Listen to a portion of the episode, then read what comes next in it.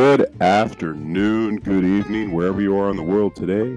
This is David Robert for the Adult Fitness Podcast. And today we're going to be talking about a little something that can be a little bit problematic for a lot of people if you are into this sort of thing. And within the fitness culture, a lot of us, when we're on the run, when we're on the move, when we don't have a lot of time for a full meal, we will stop at the local store and pick up a protein bar. Now, if you scan the protein bar section of your local supermarket, pharmacy, or the big box stores, the experience may have your head swimming. I mean, the options are endless and they never cease to have various different um, mixtures and things that they throw together. I recently had a cricket bar at the bulk barn that's uh, close to my place there. I was running to the gym and I, you know, I was kind of kind of running late, so I didn't have time for a meal. So I me pick up one of these, and it seemed pretty interesting at the time. I on the on the drive in, I took a couple of bites and immediately had to, you know, eject it from my mouth, i.e., spit it out. And I threw the rest of the actual bar out of the window of the car as I was driving. Um, thankfully, didn't hit anybody. It's biodegradable. It's from crickets, so it'll be, you know, not polluting the the the, the roadways or anything like that. But if you don't read the labels carefully, you can find yourself downing something that is either as sweet as a candy bar or that has, um, you know, that's nutritious and protein packed or a mini meal or a snack. But this one was was just disturbing. And so there's so much out there. Um, the bars can cost a lot of money. They can have hidden additives in there. They make claims to have, you know, um, ingredients that most people couldn't even spell. With that being said, you can't beat the convenience, right? And you can't beat the fact that when you need a quick energy boost, you don't have time for a sit-down meal. This could be something that you you're able to down really quickly, and it kind of helps you out. So before you start packing protein bars into your gym bag or backpack, it's important to have a sense of how much protein you really need to eat each day. Right? Yeah. That's right. Protein bars are cool. This is my uh, co-star here my daughter. She's coming in, sitting on the interview. Right, baby? Hey, get back here. Yeah. That's right. So, yeah, um, before you pack these things in your bag, it's important to really get a sense of how much protein you, protein you really need. First of all, to start your day or um, for your day, and the amount that varies depending on the number of, of factors. So, um, figure out what is like the healthy amount that you need? Are you you know are you an active person? Are you somebody who's just going to be sitting at a desk and you just don't want to run to like you know get a bag of chips or something like that during your break? But um, you got to calculate calculate your protein needs. So protein is vital to many functions in our bodies but the body can't produce this macronutrient. It has to come from food. So when dietary protein is broken down during digestion compounds called amino acids are formed. And these are our building blocks of the protein that the body uses to build and maintain muscles and organs. It's also vital to the production of our blood, our connective tissue, antibodies, enzyme, and even hair. Unfortunately, I'm bald, so but I got hair, I guess, you know, on my face and you know, eyebrows and stuff. So I guess that's cool.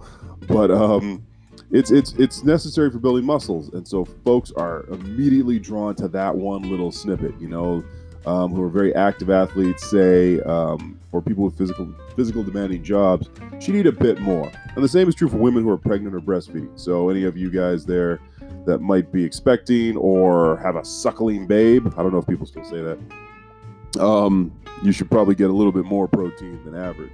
Uh, bodybuilders tend to eat even more protein than the average person to support muscle growth. Um, so yeah, I mean, depending on your age, your sex, activity level, and other factors, you want to calculate all those into into um, what you're putting into your body. So another way to look at ideal protein intake is to consider how much you eat at individual sittings. Um, I believe it is. This was in 2015. The Harvard Health. Um, yeah, uh, Harvard Health roughly said you should multiply your body weight by 0.36, um, and that's how many grams you should have per day. So, depending on what your weight is, you can take that in consideration. Um, but protein protein powders are very Pro- not protein powder, sorry. Um, protein bars are very popular. You've got every brand under the sun, from Muscle Milk to Gatorade, I believe, um, Weeder to um, what's the other one? MusclePharm. There's so many out there, and some of the the best ways that you can save money on protein bars are to make your own. Uh, there's a lot of recipes out there online which you can, um, you know, just put together, no bake, easy kind of um, kind of substitutes for the ones that are packed with a lot of sugars and a lot of fillers. Um, there's also the option of if you're not one to down a protein bar, you can also um, look at bringing your own like you know sources of protein with you while you're while you're on your you know your, your day job or whatever the case might be. Uh, that's right. Uh, hold on there. My daughter's chiming in. She's having some protein, some peanuts, and some almonds. Right, sweetie? Yeah, that's right. Um, so, like I said, you you also got nuts, you got seeds, you got whole grains. These are all foods that are easily that are easy to include in a balanced diet, and you can carry them on the go. They don't need a lot of preparation. You just have them in a little um, Tupperware container. Keep in mind that eating too much protein can tax your kidneys, and so this is something that a lot of people who are predisposed to kidney disease should be careful of, and not to overdo their protein intake. But as we were talking about, our uh, consumer capitalist society that is based upon selling and selling and selling wants you to purchase these so they will that's right so they want you to buy as much as possible and they will make it as attractive as possible by promoting um, you know the, uh, the protein contents and how it's going to help you so uh, just a few tips on when you're looking to purchase your protein bar. One thing you want to do is look at protein content. So, for uh, between meal or post workout snack, look for a bar that has at least 20 grams of protein. If it's a meal replacement you're looking at, you should have at least 30 grams of protein. So if your favorite bar comes under these parameters, you can munch a handful of nuts to make up the difference. Um, look at the protein type. Um, you might have a certain allergy to milk or eggs. Um, so maybe a plant based protein might work best for you um, if you're lactose intolerant. Um, the most common are whey soy, eggs, milk, rice, peas, and hemp. So always make sure to read, you know, uh, the little segment on there um, that has what type of protein it is. That's right. And then if you're looking for a bar, you want to make sure that the calories aren't too high too. Um, you want to stick to one that usually has around 220 to 250 calories.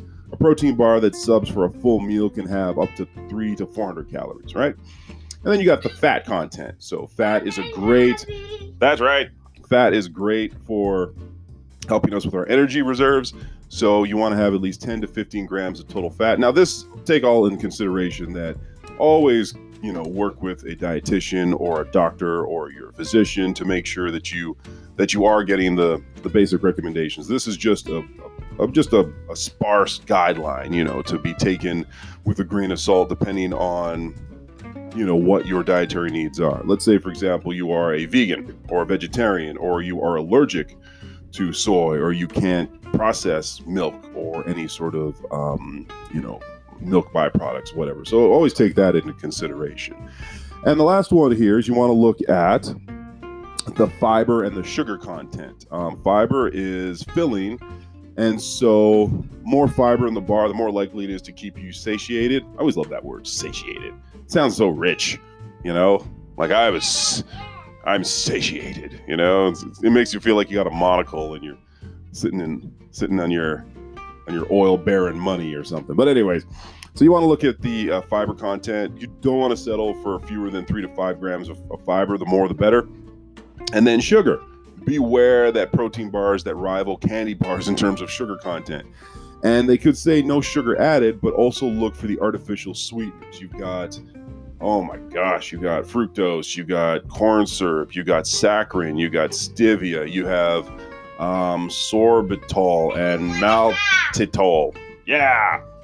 They can also cause bloating and gas. So, I mean, if you're trying to lose weight, eating a carefully seculate, um, seculated, wow, um, selected protein bar between meals, they can help to curb your appetite so that you don't have to head for the candy aisle or fill up on the high fat, high sodium packed snacks. Um, yeah, protein bars.